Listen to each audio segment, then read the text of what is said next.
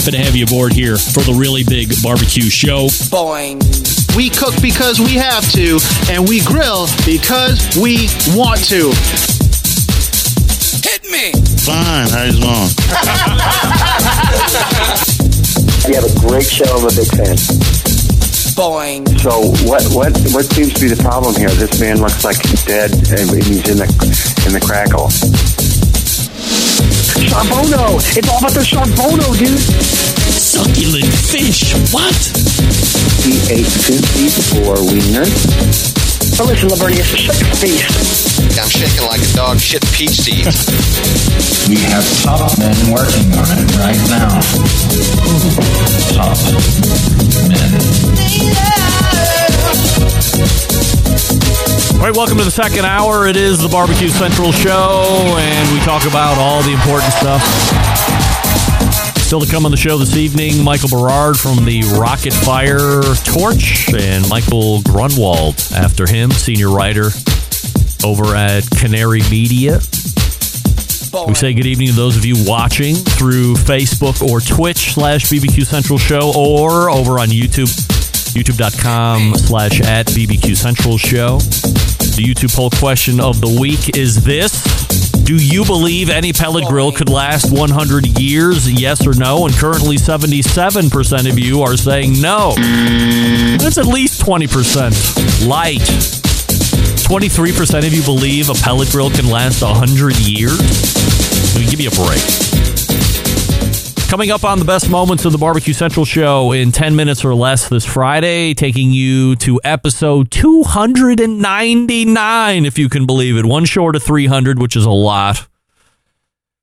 September 29th, 2015, the owner of Southside Market and Barbecue, Bryan Bracewell, was my guest back then. Some of you might know that Southside is the oldest barbecue joint in Texas, Elgin, Texas, to be exact.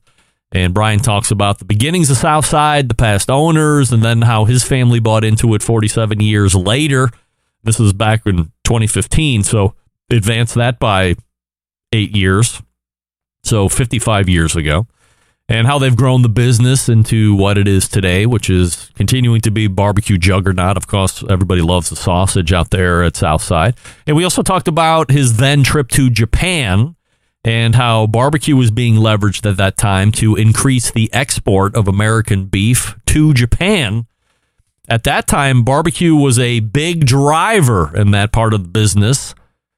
Bryan was brought over to showcase American style barbecue along with American beef being the product to make that barbecue. Very interesting conversation, especially since some of the best cuts of meat that you can get anywhere in the globe are coming from Japan both then and now. So don't forget you have to subscribe to the show podcast feed in order to get the best of.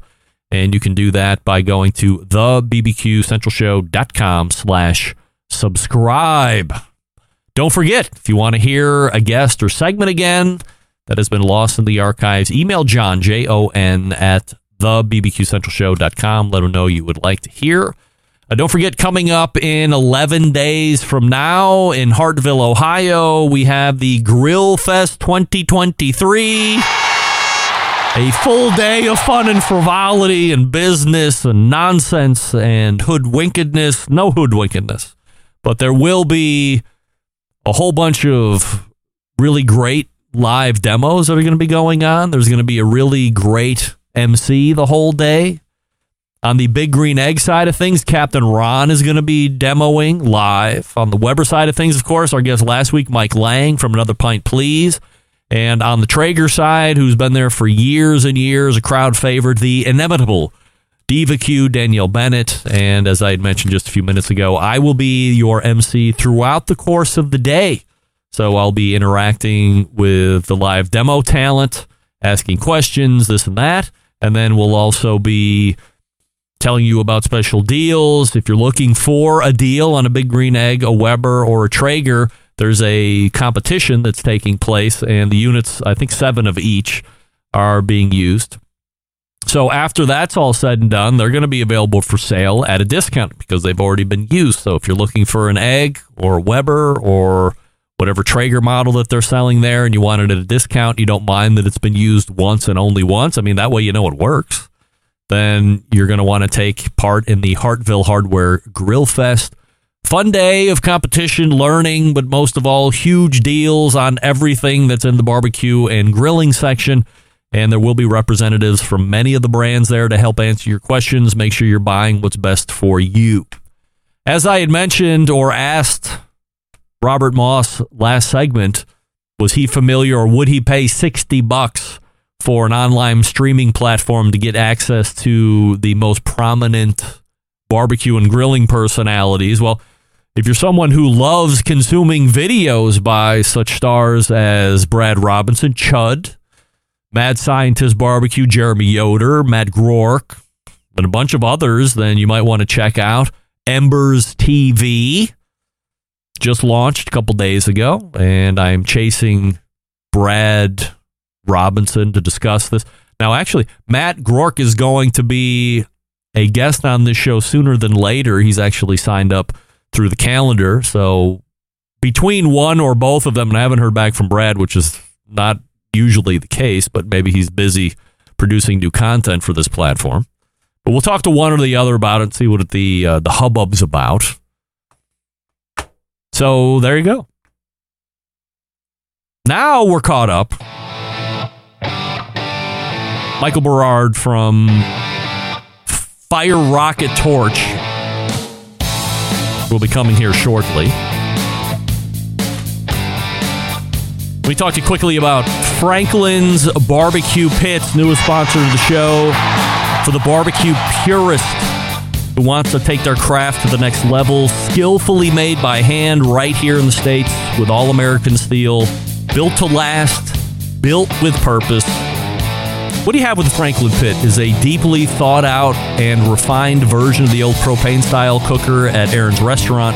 Stylistically, it reflects the bare bones industrial handmade aesthetic that he loves, as in the patina and the way the build allows you to see the welds and the craftsmanship.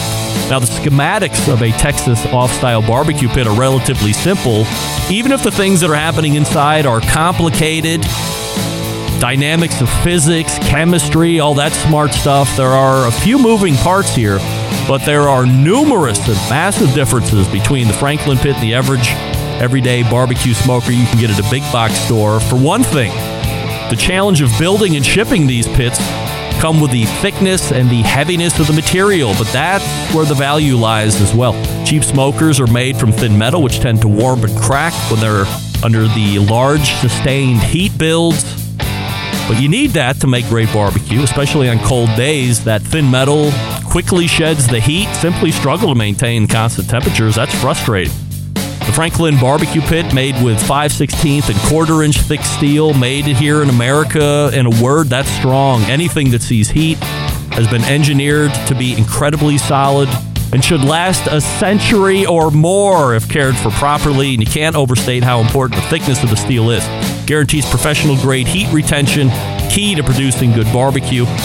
Every Franklin barbecue pit unique unto itself, the patina, natural markings, even its very own badge number.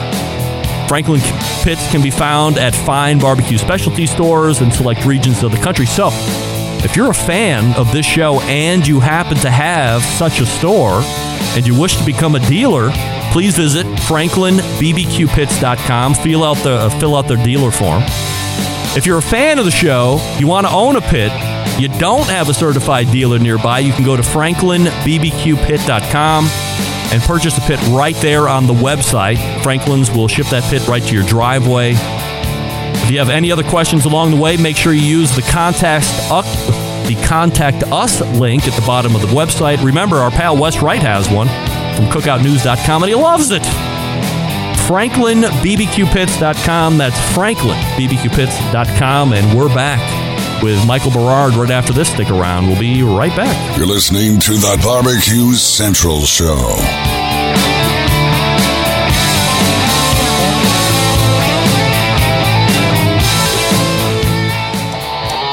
Howard Stern, Jim Rome, Dan Patrick, and Greg Rempe. The Mountain Rushmore of talk show entertainment.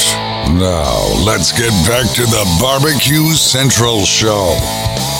And welcome back. This portion of the show tonight being brought to you by Pit Barrel Cooker, one of the most unique cooking devices out there on the market today. The deal is still going on. If you're looking to get a huge deal, like more than half off the PBX, the biggest one that they sell, uh, write in an email to Pit Barrel Cooker and tell them you want the PBX deal. I believe the code was PBX USA a number of weeks ago, but I know the deal's still going on. I know they still have them. So write in or tweet at them or direct message them and tell them you heard about the deal here on the Barbecue Central show, and they will get you hooked up, no doubt about it. And it's shipped to your door for like two ninety nine, so super cheap. Gang, you hear it here all the time. I would use charcoal more if it wasn't so dirty, and more than that, if it wasn't so hard to light. My guest in the second hour has heard your cries and is offering a solution amongst some of the other options that already exist in the market. He can't help with the dirty part of the charcoal, but he can help with the lighting part of it. We welcome the creator of the Rocket Fire Torch and first timer on this show, Michael Berard. Join me. Hey, Michael, how are you tonight? Hey, Greg, how you doing? I'm absolutely fabulous. Before we get into talking about the Rocket Fire and the Genesis and all that stuff, we have a YouTube poll question of the week. We're asking everybody this question. Do you believe that any pellet cooker could last 100 years, yes or no? I'm going to give you a quicker answer than Meathead. No. It was almost as fast as Robert Moss, who was right on the no. uh, but we're sitting at right about 77% in agreement that no, pellet cookers are not going to be lasting 100 years. I just don't see how that could happen, but you never know. Um, yeah, modern modern electronics. Yeah, I mean, that's, hold up. that's the only thing that is immediately putting me to no with all of the moving parts and all the electronics. It's almost like buying a phone in a year or two. I mean, look, the the the Green Mountain Grill that I have uh, out in my backyard is probably going on eight or nine years old. Still works really well. And the Traeger Timberline 850, which was like version one when that first came out a handful of years ago, still works. I certainly don't see myself having that 20 years from now, let alone 90 years from now, because technology will have changed and it'll just get to a point where you want to update. So you'll just get rid of that one to buy the new one, where on an offset pit, I can see that lasting 100 years because, I mean, it's really just a bunch of steel. Yeah, no, no doubt. But uh, I don't even think they use uh, lead and solder anymore, so those circuit boards are not going to hold up. What's your background profession? Uh, my well, my background professionally is uh, a financial advisor. So I've been doing that for 31 years. How old a guy are you? 55. So double nickel. You do something like out of college or something like that first before you got into financial planning. Then I mean, 31 years is a long you know, time.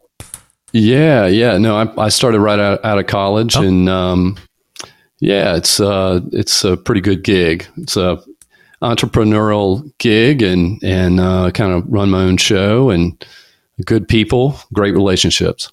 What should we be investing in right now? It's a good question. Uh, you know, I'm. I don't want to uh, turn anybody off, but I do think we're going to have a little bit of a downturn at some point. Oh. Yeah.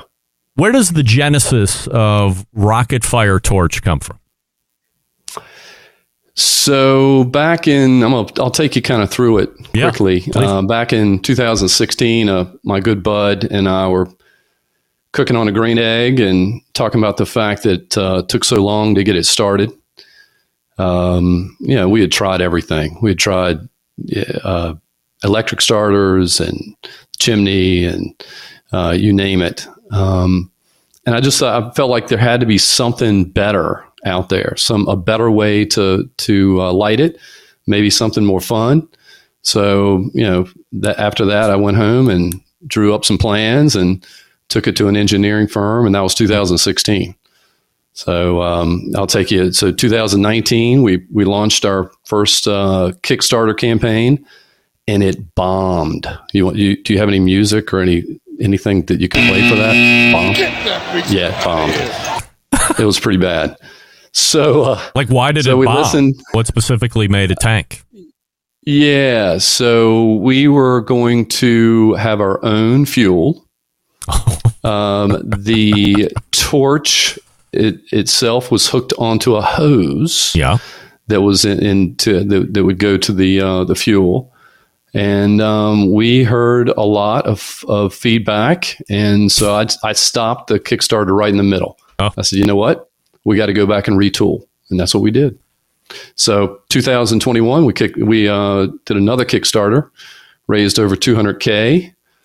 Um, 2022, we delivered to our backers, and then 2023, we started uh, ads in April, and we sold Slam out by July. Wow. It was quick. Yeah, uh, totally underestimated demand, and um, yeah, it's been good. What fuel were you going to be selling with the first version of this? Or did you come up with some unique way of uh, firing a torch that nobody knew about that you could capture? Yeah, it's uh, interesting. We had a fuel that was made out of of Europe that was a it's uh, it's safer. It's it's a, a foam form within the canister, and so you could turn it upside down. You could do whatever you want with it, and it was just much safer fuel. But you know, people want to be able to get their fuel from Home Depot and Lowe's and Ace and you know you name it. They don't they don't want to or Walmart. They just want to be able to get the fuel. Hmm. So was that the biggest nix? Was the fact that uh, you were going to be exclusive to, to fuel? You, you could you run out of it in the middle of a of a torch session, and then you got to order it.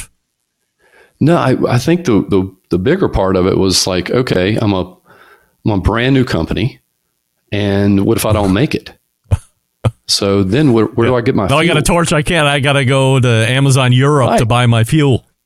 Right. Oh. Yeah, that it just it it, it was a bad idea. that- it, it was, and and we we, we retooled. Would that have been expensive too? I mean, you're you would have to be importing fuel all the time. Well, we had a manufacturer that would make it up north, so we Oh. could have um, made it. Yep, made it, and uh, and and it look at some point it may be something that we look into, but but not not at the at the moment. How long does it take to go? Well, I guess it takes about three years to go from concept to getting it into a sellable product, more or less. Then. Yeah, you know, it's uh, it's a it takes a it takes a while to get a product on the market. Did it look like this Yeah, that's in the beginning? That except looks- it had a hose coming down here. or- No, it looked No. it looked like um it, it looked like a lightsaber from Star Wars. I, I mean, it really Neat. did, and, and I, I liked it, but eh, not everybody liked it. So, um, and it wasn't ergonomic. It wasn't really set perfectly for for what we wanted. So, you know, the the new and improved model that we're we're using now is is really set up for. I mean, it was designed, and I know this is completely overused, but it was purpose built for a Kamado style grill. Oh. It just was. I mean, it's it- from the the length of the wand, the bend in the wand. Um, you know, it goes right in a Primo or a Kamado Joe or a Big Green Egg, Primo. straight down into the into the coals. Yep. So it's a per- perfect setup. Yeah. We'll talk about firing it up and actual use and all that stuff here in a second. Aside from Sure. like that initial fuel situation, maybe changing the shape, any other big issues getting this thing to market? Oh man, getting anything to market, I think, is tough. You know, from concept to actually getting on on the. I mean, I don't know how many people fail at it, but it's it's got to be really easy. Um, and you also have to get by get by the the wife. You, you know, you got to be able to work it by the wife. Yeah. Um, you know, the money is going out, and uh, she's wondering, are we going to ever get our money back from this? So, uh, so there, no, there, there, there are tons of challenges. I mean, you got, you have safety challenges, you have, you know, resource challenges. Um, obviously, we've had some inflation, you know, so the the, the product uh, price is is different than what it would have been five years ago. Sure. Yeah, but it's but otherwise, uh, you know, it's it's been a it's been a long road, but we think that we have, you know, we've got some good legs here. How much does the 200K and Kickstarter subsidize whatever your, like, what was your overall sink into getting this thing up and running? Oh man, we're we're way underwater. I mean, that's I think any new business is going to be like that. Um, but the 200k was was good. The 200k took care of. Uh, it was we had tw- over 2,000 backers, which was great, and so we shipped 2,200 and change um, units, and that paid for those. Hmm. Uh, Kickstarter campaign is not cheap, but it gives you the money up front, so you don't have to go borrow it from friends and family. Yeah. So um, it got us going, and and it also gave us kind of a, a platform to to get more feedback from people, and we've had overwhelmingly positive uh, responses. It's it's been really really enjoyable. Is this 100% direct to consumer at the moment, or are you also running through dealers? Uh, no, it's hundred. It's it's hundred percent um, e-commerce at this point, and but we have had a ton of of uh, interest in people wanting to sell it at their stores. Um, we've got some big box interest. Uh, we ha- we wanted to wait until we worked out all the kinks before we went to a bigger, a larger platform, and so we're there. We're we're at that place, and so now it's you know we're going to continue with e-commerce, but I think we'll start um, we'll start sending them out to stores uh, pretty quickly here. Is the ultimate goal to get into uh, Home Depot or you know something along these lines, just from a, a mass appeal standpoint, or will you take smaller hardware chains or whoever has interest that wants to carry? Because then the way you're moving units. Yeah, you know, there's there there are several ways to go about this, but I, I think that for us, ultimately, we want to be in big box market. You know, that's that's where you get your exposure. We get out to more people. You know, what we found is that when people buy this, they end up coming back and buying two or three more for their friends, family, for you know some kind of uh, Father's Day or Christmas or whatever. So we've we've we've been really successful once people try it. And I guess the, the other thing is they're using it, you know, at a barbecue, and people are seeing it. So it's. I'll give you a, a quick example, um, and this is not grilling, but uh, the solo stove. Um, I remember, you know, we have a uh, Y guides here, which is like boys club, I guess. Um, and back in 2016, one guy had a solo stove at this one of these big events. And 2017, everybody had Yeah. a solo stove. I mean, you know, you see it, you check it out, you're like, wow, that's pretty cool. Yeah. And then you buy it. So is a ti- there's a tipping point somewhere here, and we we think we'll make it at some point in the next two three years. For those listening, not watching, maybe after they're listening, they'll go back and watch this video feed. You paint us a picture on how this looks and how it operates. I'll go ahead and obviously hold it up here while you're talking us through. Yeah, sure. It's uh, it has a uh, you know, this thing is built like a, I mean, a, brick house. So it, It is very heavy. The handle, it is. It's it's pretty heavy. It's like three pounds. Uh, it has a handle with that you can screw on the the canister or cylinder of propane. Um, it has a trigger. Has a um, a continuous fuel flow button. It has uh, adjustable flame control. And yep, exactly. And then, and it, and there's there are a lot of internals here that I want to go into, um, but some things that we had to do over those five years to make it right uh, that just won't work if, without it. So at the end of the torch, uh, you can you can use the torch with or without a tip. So it's a it's kind of a unique modular design. So without the tip, you got a, like a 10, in, 10 inch flame. You can use it for whatever. I mean, people are using it to sear meat. They're using it for other, you know, to to get rid of weeds or whatever else. That's not what we have it for, but they're using it, and they're also using that a lot of times to to start a pizza oven. Um, so that is one way to do it. You can't really push that into the coals, but the tip, just the tip, the tip. Uh, I see a T-shirt is, coming uh, with that, right? is a uh, it's a stainless steel tip. The thing is is flawless. You screw it on.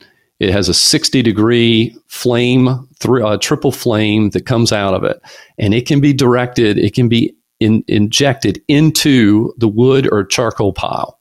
So it allows it allow, allows it to to start the pile underneath as opposed to over top. So it's kind of a precision, more of a precision tool. But the, the key is that we're going to be coming out with new tips in the future. We already have uh, some suggestions and you know people that want you know that, that have pizza ovens and they want a flame that's a different type of flame. so we're going to be looking at that in the future. Uh, fuel to operate is just propane cans that you can get at any hardware store. Yeah, MAPP gas or propane, um, both are great. I like MAPP gas. It's hotter, it's quicker, but um, propane is fantastic and it's cheap, and you can buy it anywhere.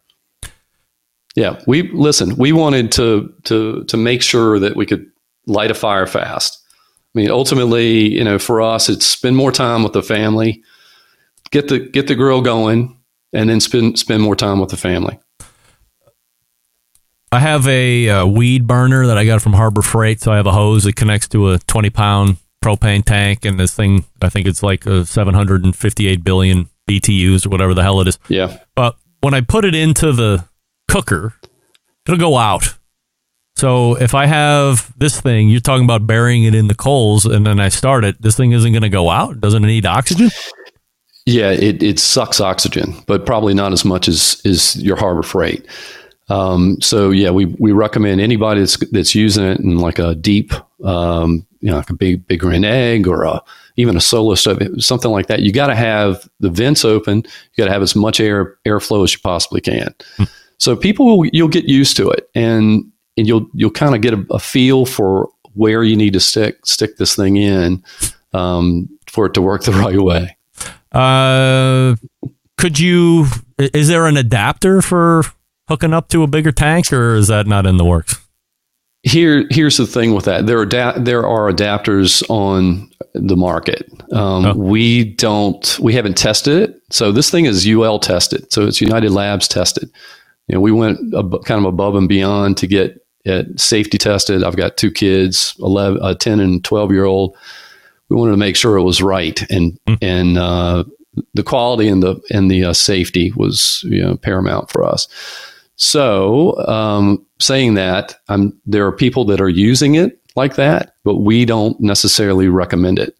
Um, it just hasn't been tested with that kind of pressure.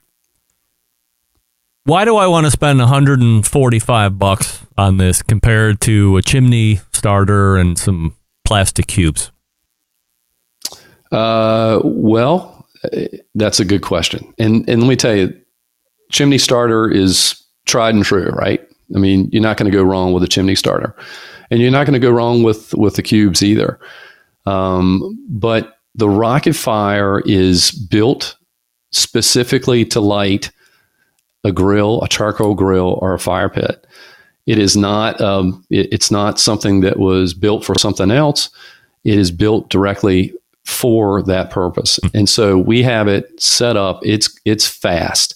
It's faster than you know some of these other starters out there. It's faster than uh, a chimney. Um, ultimately, but the chim- you know the chimneys. It's a a lot of people use a chimney. Chimney chimney starter folks may or may not be our clients.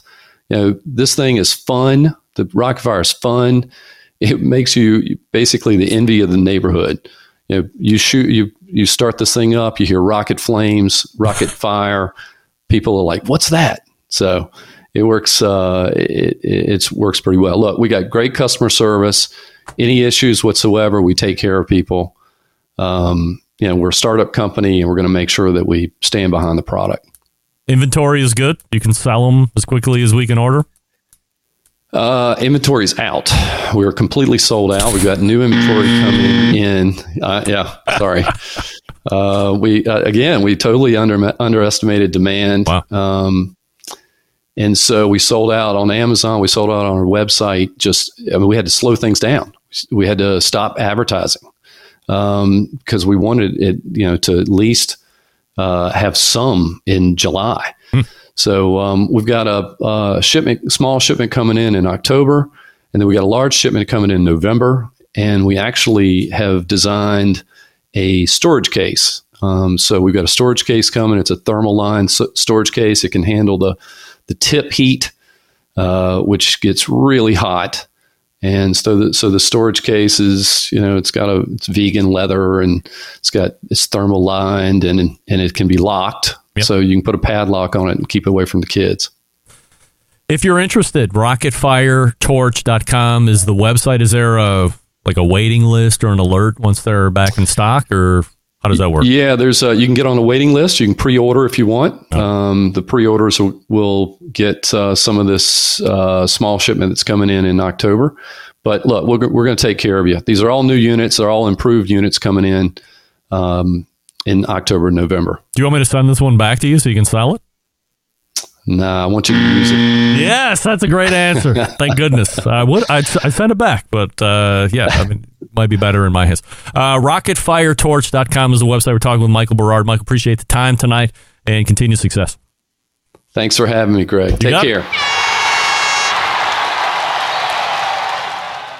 They are hot, no pun intended. So you can use it uh, with or without the tip.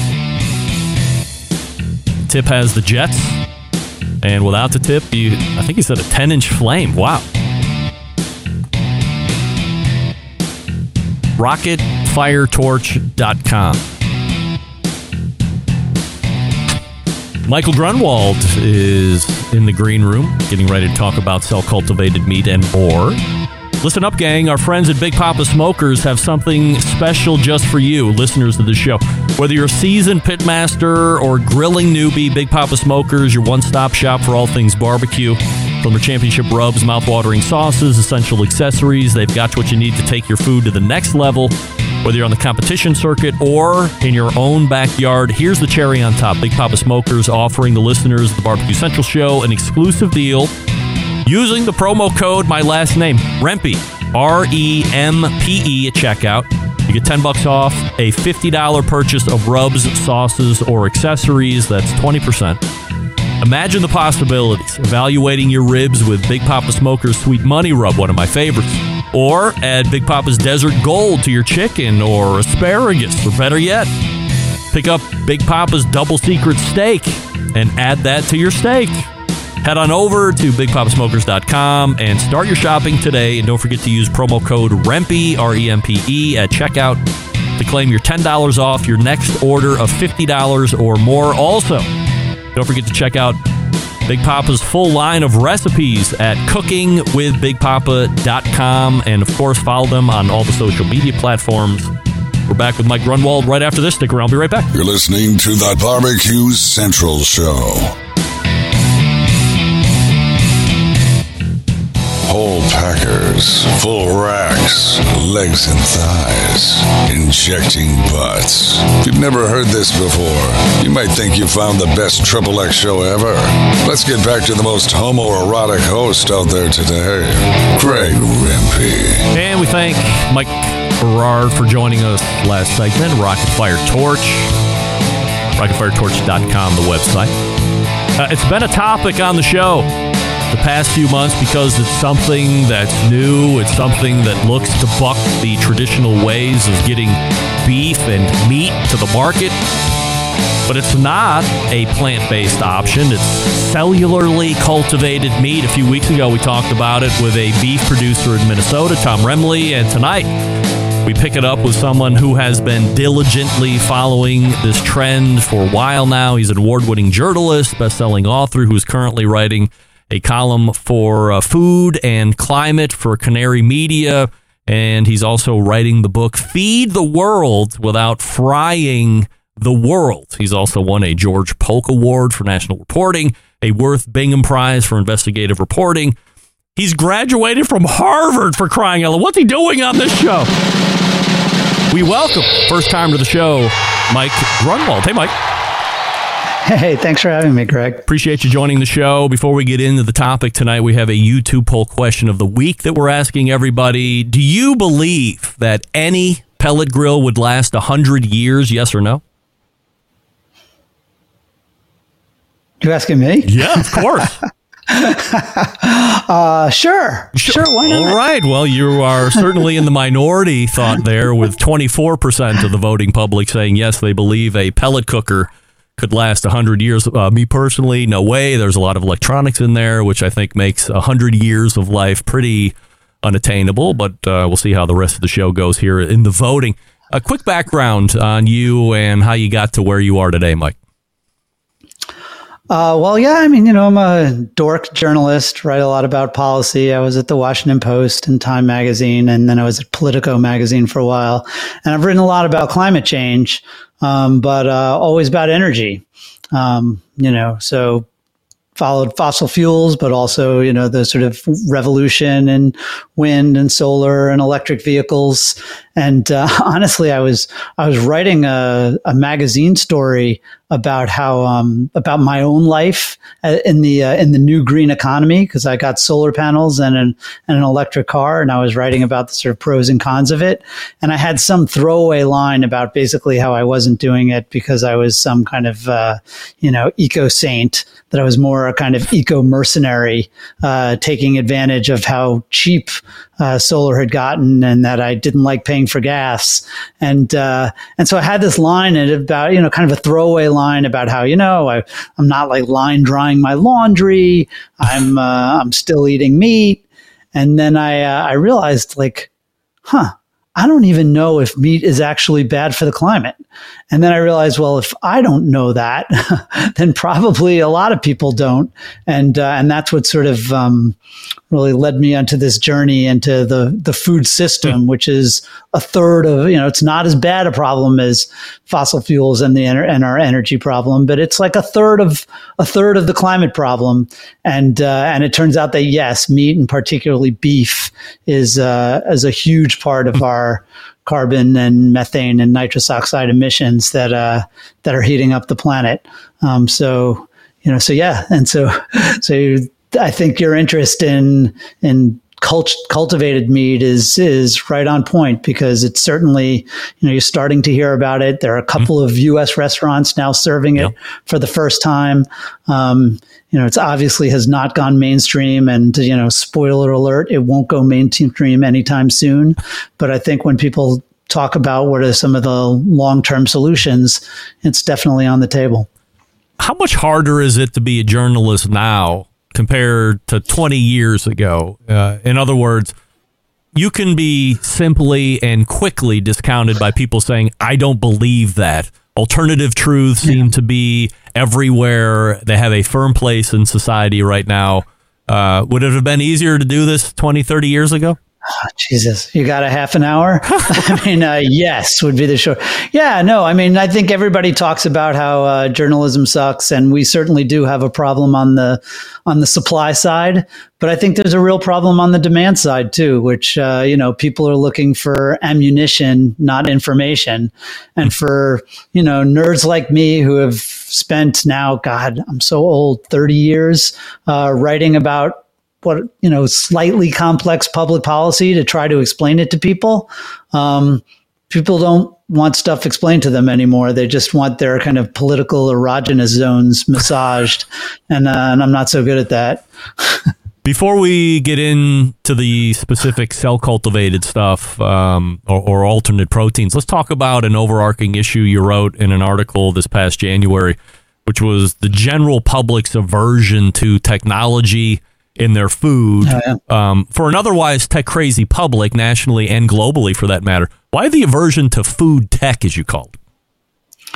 Yeah, I mean, I think you hear about a lot with GMOs, right? And um, and uh, and now certainly with the plant based meat, right? It's fake meat now. Cell cell meat, people are calling it lab grown meat, yep. even though you know it won't be grown in a lab. And I do think there's a feeling that you know food is somehow natural, and uh, and that you know anything having to do with technology is icky.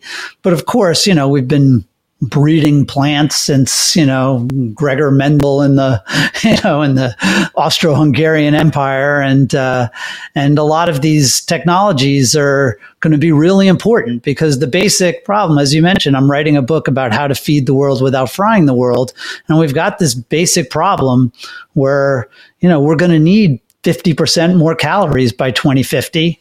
Um, but we're going to have to do it with probably 75% less carbon emissions and no more land. So we're going to have to make a lot more food with a lot less land. And that is going to take technology. And of course, you got to be careful about it. You don't, you know, there are always unintended consequences and you want these things to be properly tested and vetted. Um, but if you're just going to, you know, stick your fingers in your ears and say, la, la, la, la, la, I don't want technology. I mean, you know, the modern cow is a technology too. Um, and, uh, you know, it's not that natural. It's, uh, you know, it's been bred and to be much more efficient than it used to be. That's true of, you know, of chickens and pigs too. Um, and in many ways, that's, uh, you know, the climate would be in a lot more trouble if we hadn't done that. Um, so I just think, uh, I was definitely making the case, and I used cell cell meat as an example that uh, you know we shouldn't just be turning up our noses and saying, you know, I'm not going to put technology in our mouth because we do it every day. Before we talk extensively about the cell stuff, let's take a look at some of the other heralded change agents that are now more or less getting shit on. Most recently, it's been plant based meats. It's very hot takey to write them off at this point, but What's your take on the two big options in the market, that being Impossible and Beyond, and where they really are in their life cycle? Well, it's funny. Uh, I mean, this is back in 2019 when when you know plant based meat was going to take over the world and the hype was completely out of control. I was kind of that was when I was really just starting to work on this stuff, and I was like, yeah, it seems like a a little bit crazy. And now that, as you said, everybody is you know we're beyond impossible. It's all like you know everybody everything's going to hell. I feel like a little bit of the gloom and doom has gotten out of control. I mean, the fact is, like Beyond Meat, it was in 2019 it went public it was the biggest still the biggest popping ipo of the 21st century yeah. it has not been surpassed it, at one point it had a market value that was one third of tyson's and you know, it was like it made no sense. It was absolutely absurd. And now they've lost 95% of their hmm. market value and they're at like they're like an 800 million dollar company which, you know, 10 years ago, you would have said that's really impressive. Yeah.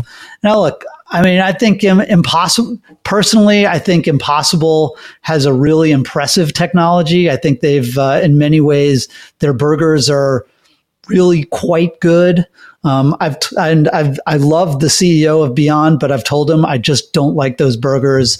I think they smell like piss on the grill, um, and uh, and I just you know they still have those. They're made of peas rather than soy, and they have that pea off taste. So I'm not crazy about it. But they're obviously these are not your you know those hockey puck veggie burgers yep. of the uh, you know of 20 years ago, and this industry is only like you know 10 12 years old it's going to get a lot better while you know the cow is a pretty mature technology. So i'm pretty bullish about it long term um, in large part because of these climate issues where you have you know particularly beef burgers, bird beef, steak. You know, we're uh, if if we switched, you know, the average American eats three burgers a week, the equivalent in, in meat, and if you switched one a week to an Impossible Burger, you would save a land area the size of Massachusetts every year. Hmm. um, so you know, beef has an extraordinary, you know, not just people talk about the burping and farting cows, and that has some impact, and the manure has a lot of environmental impact too, but it's mostly the land. And, um, you know, right now, a third of the earth, third of the terrestrial earth, the arable land, is uh, has cows on it, and um, you know, and right now, the world is kind of split 50-50 between uh, between nature and farms. And uh, the more farms you have, the less nature, and that's carbon going up into the atmosphere. So I think there's going to be a lot of pressure, particularly things like uh, you know chicken nuggets that are really not that hard to do. Impossible already has good ones. Even Gardein has has you know, it's just a vehicle for sauce. I think those are going to get really popular, popular fast. Um, things like steak, you know, pork tenderloin, um, you know, some of the awesome barbecue that you talk about in your show, I think that's going to be a lot harder getting that marbling, getting those complex flavors, and uh, and that's where and so cell cell meat comes in. Um, you know, I think there's at least more of a chance that you're going to get to to some of those you know they call them the whole cuts as opposed to just the homogenized uh, you know nuggets sausages the kind of thing that are uh, that are a lot easier to to copy with plants.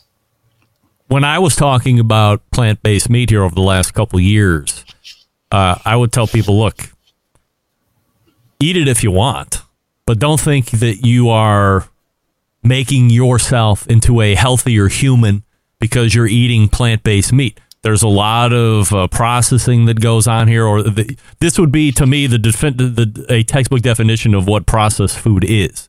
But is it not that big of a deal, really? Well, look, I mean, I think you know part of the gloom and doom of, of this plant-based meat industry have been people suddenly saying like, ah, nobody's going to ever eat this; it's processed food. I'm kind of like, I don't know. Americans seem to like processed food.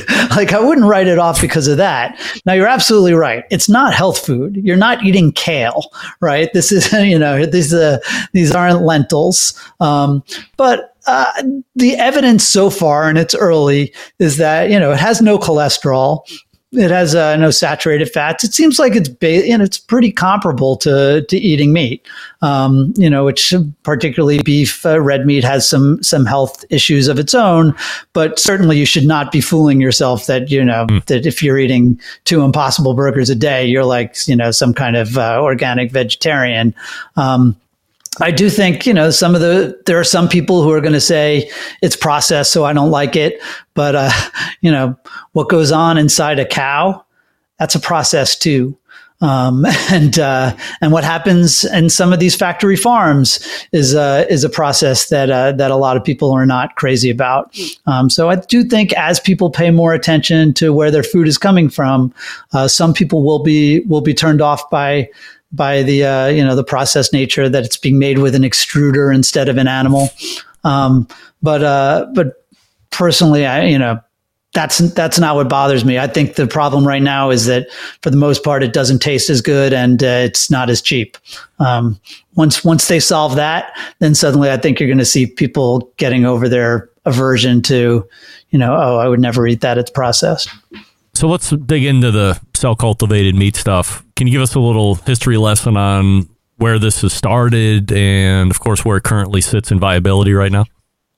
Sure. Well, I mean, the we're actually we're just about exactly ten years out from the first um, cultivated burger. At the time, they were they they were calling it in vitro meat, right? Uh, schmeat. I heard it. Uh, it was called. Uh, I didn't know what to call cell based meat, lab grown meat, um, and uh, it was unveiled by a, a, company now called Mosa Meat, uh, guy in Amsterdam, and. Um, and it was. You know, they said it tasted pretty good. It wasn't, it didn't have fat, but it was like little pieces of muscle that they sort of mushed together. Um, you know, it was pretty good. The one problem was it that that one five ounce burger cost three hundred and thirty thousand dollars to make. So not really a viable business. Um, today, you know, in just 10 years, it has come a very long way. You've got a couple hundred of these uh, companies around the world making this stuff. Um, You've got a couple of them building some really big factories to try to try to do it at scale. You've got two companies approved for sale in the United States. Um, just the company that makes eggs, they're now they have a subsidiary called Good Meat. Uh, they're selling in a Jose Andres restaurant in in Washington, and then Upside Foods uh, is selling in a restaurant in San Francisco. I'm actually going to go see them next week, hmm. and um, and it's you know they've come a long way. Now uh, you know they're in the hundreds of dollars a pound. Uh, some may uh, just seems to be even a little bit below that. They're talking about getting to you know 10 20 dollars a pound in the relative future. But they've still you know they're still not competitive. Uh, this is they're not ready for prime time. And you know they're selling you know upside has a factory that's right now making 50,000 pounds of cultivated meat a year, which is right now the biggest factory in operation. The world eats 350 million tons of meat a year. Wow. So, you know, a ways to go. we know in the typical process, uh, cows, chickens, pigs, etc., are getting marched into some type of facility, murdered in cold blood, uh, getting down with cell cultivated meat. In theory, could put an end to all of that, but I don't know what the process of cell cultivation is, and is there any harm that becomes the animal that's donating? Uh, no, basically, um, they they take a biopsy to get sort of original stem cells from from the animal. Um, pretty harmless, but you know most of these companies they'll uh, they they have their original chicken or their original pig that they took their original biopsy from, and you know they they brag about how that pig is now living a lovely life on the the farm upstate. I don't, I don't know, um, but um, but uh, now some of these companies, so that so that they they then develop these cell lines, um, which are you know essentially because remember, I mean, part of the problem with growing an an animal, right, growing a cow, is that it's very inefficient, right? You just want to you just want to grow a chicken breast or you just want to you know grow a, a steak but you've got to grow you know tail and hooves and a respiratory system and a reproductive system and all kinds of stuff that aren't meat. Um, you know, for a chicken, you're growing feathers and beaks and brains and, uh, you know, and again, and, and clucking, you know, they, they do all kinds of things that don't make meat. This idea is we're just going to grow the meat. Yeah. Um, so it ought to be more efficient and you put it in a fermenter and you basically feed it starch, right? And distributed sugars and amino acids. One problem is that uh, for some of these companies have been feeding them in their growth, their sort of growth factors. They've been feeding them uh, like fetal, the the fetal bo- bovine uh, serum, which is uh, actually does come from an animal, and that was kind of uncool um, for a lot of the vegans in this world, but they're mostly moving past that.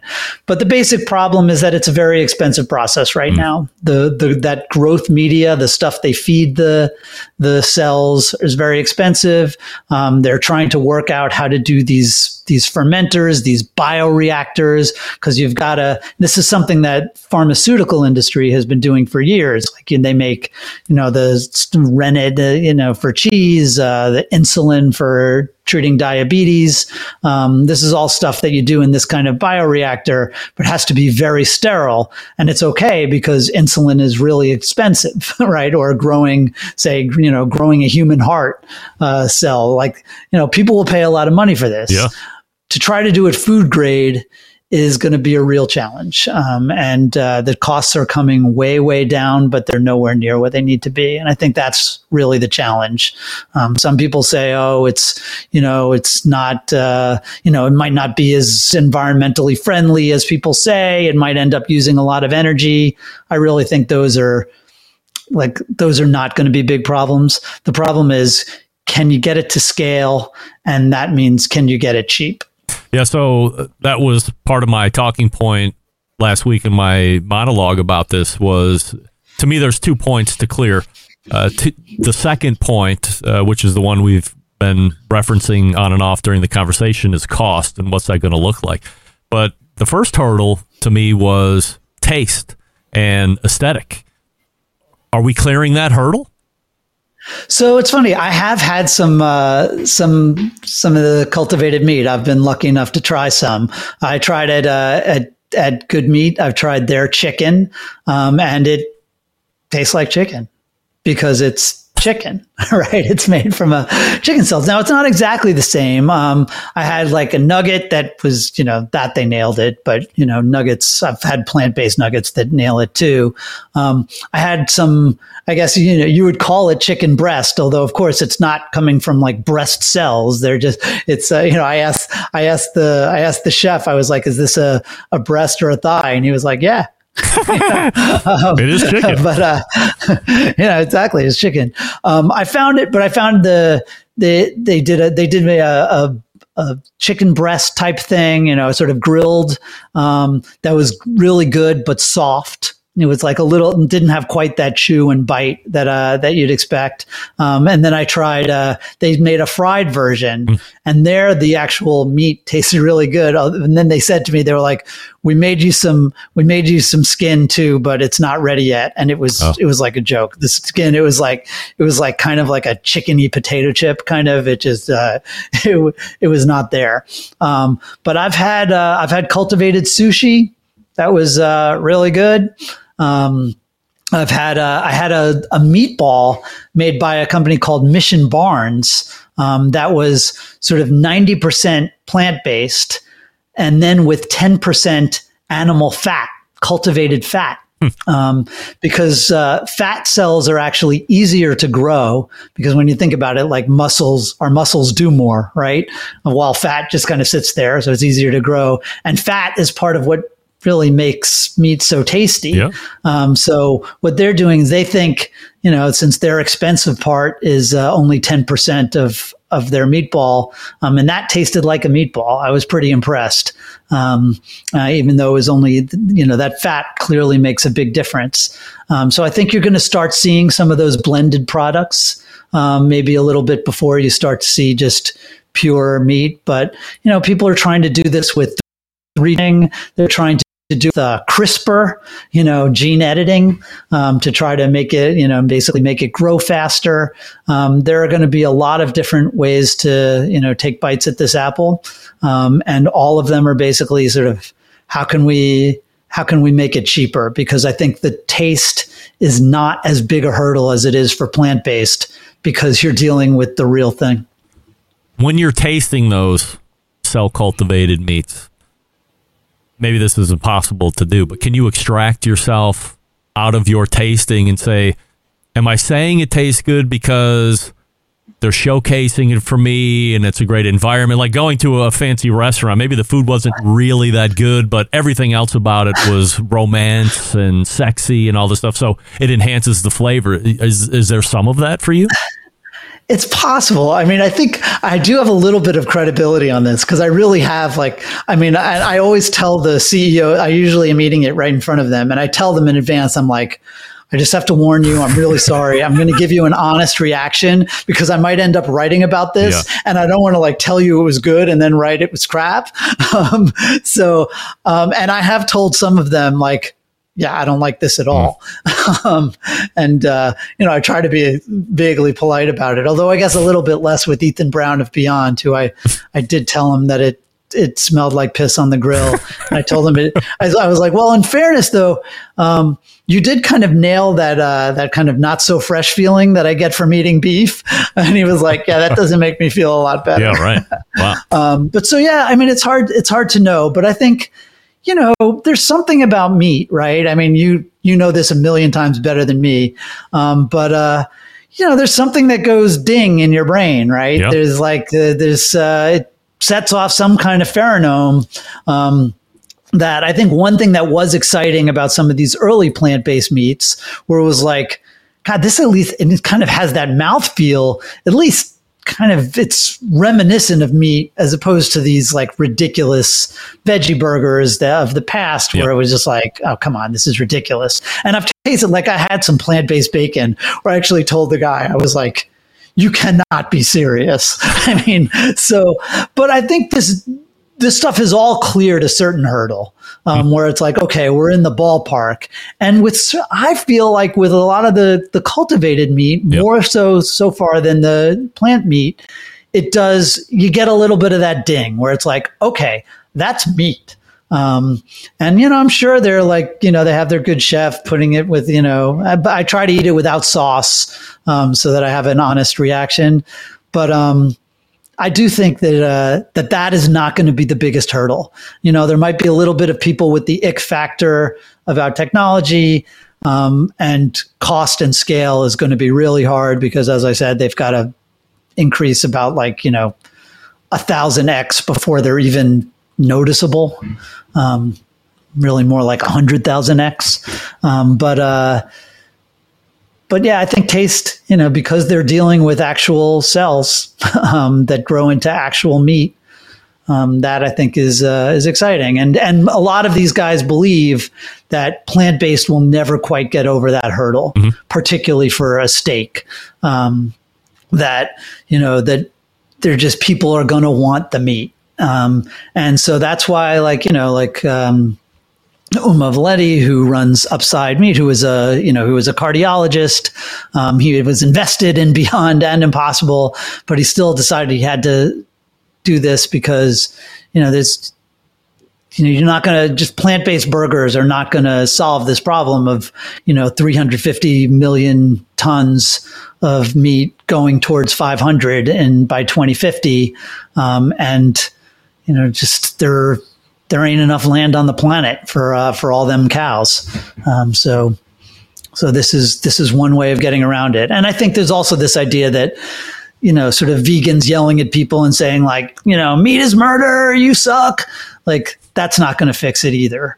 Um, like we've seen with energy, we've seen like you know solar was absolutely nothing until it got cheap. And then it's like, oh, okay, electric vehicles, nobody even looked at them until they were cool, until they were good and, you know, getting cheaper. And I think to get any sorts of sort of scale, that's going to happen. But the good news is once it, you know, maybe not so good news for the people who may, you know, people in working in animal agriculture, but you can see with some of this renewable energy that once it hits, hits a certain tipping point, it can grow fast. Uh, last question before I let you go and appreciate the time. Yeah. And I'm asking you to look in the crystal ball of the future here. When would you see this becoming price competitive? I'm not talking about chicken being $20 a pound. That's not price competitive. Where do you see it coming in at uh, f- five bucks a pound or $3 a pound, something like that? The cell based or yeah. all of it? Yeah, the cell based stuff. Like the Um, plant based stuff, I'm not worried about. That's uh, as you said, that's always going to be a tougher hurdle to cross for my audience at least. But the cell based stuff, you can't argue with the fact that it's not you know a, a meat of some Yeah. type because it's coming from the animal. Yeah. Yeah, exactly. It's not fake meat. It's Right, meat. right. um, um, uh, yeah, I mean, I think I look. I think plant based meat will get better too, uh, particularly the uh, you know the the easier cuts. Um, but I would say, you know, if you were going to put a gun to my head, I would say not before twenty thirty five. Uh, will cultivated meat be uh, in the ballpark of cost competitive? But people in the industry say, you know, say they can do it faster. Um, and and I do think because of what you're seeing with CRISPR, with some of these, you know, I, I I try not to bet against technology. Like I've got this thing here in my pocket that uh, you know, like if ten years ago you had told me like, oh yeah, you're going to carry it around. It's got all the world's knowledge. Um, it's you know, it can take pictures and videos, and it's got a flashlight. You know, I would have been like, uh, no.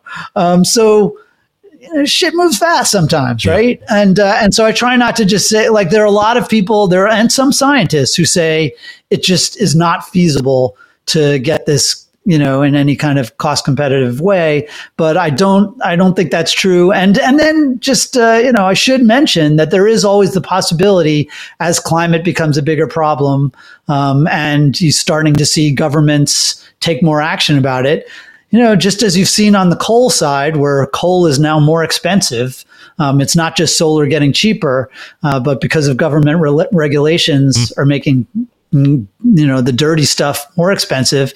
You could start to see that happen with uh, uh, you know with with beef as well. I mean, I do. A friend of mine is a pollster, and he once told me that um, that restrictions on meat are like by f- the least popular government action that he has ever polled. Um, so, you know, I'm not expecting it any minute.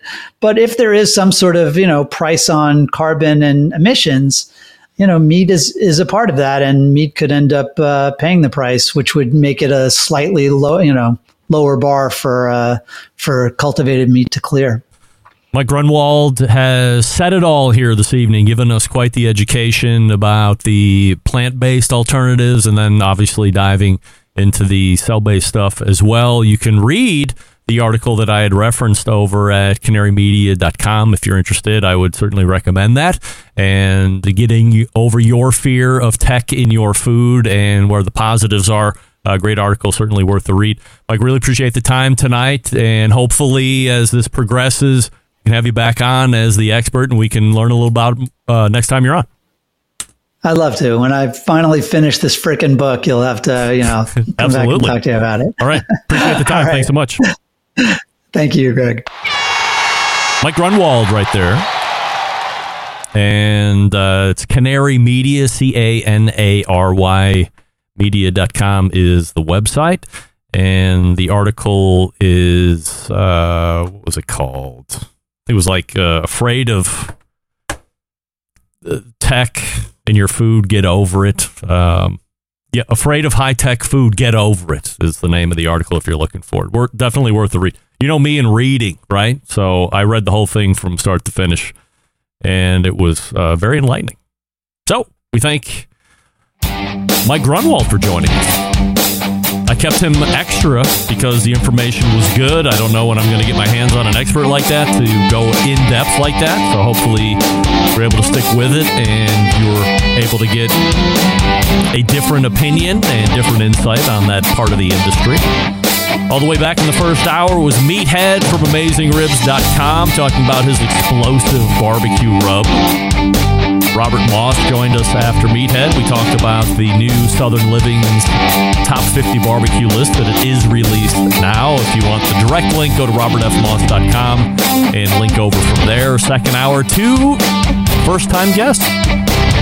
Mike Berard from RocketFireTorch.com and closing out the show just now, Mike Grunwald over at Canary Media.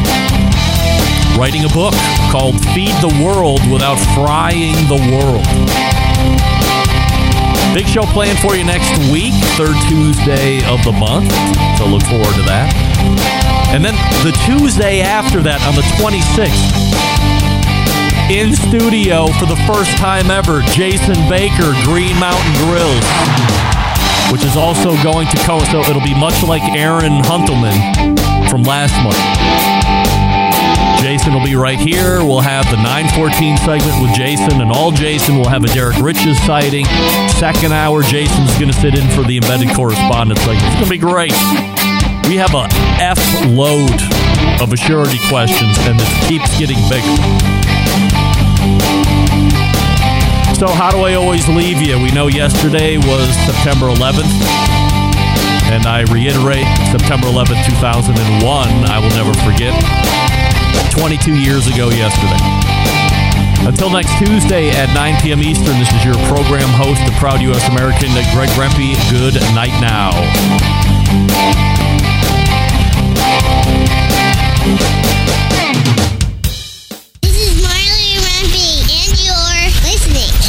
Barbecue Central.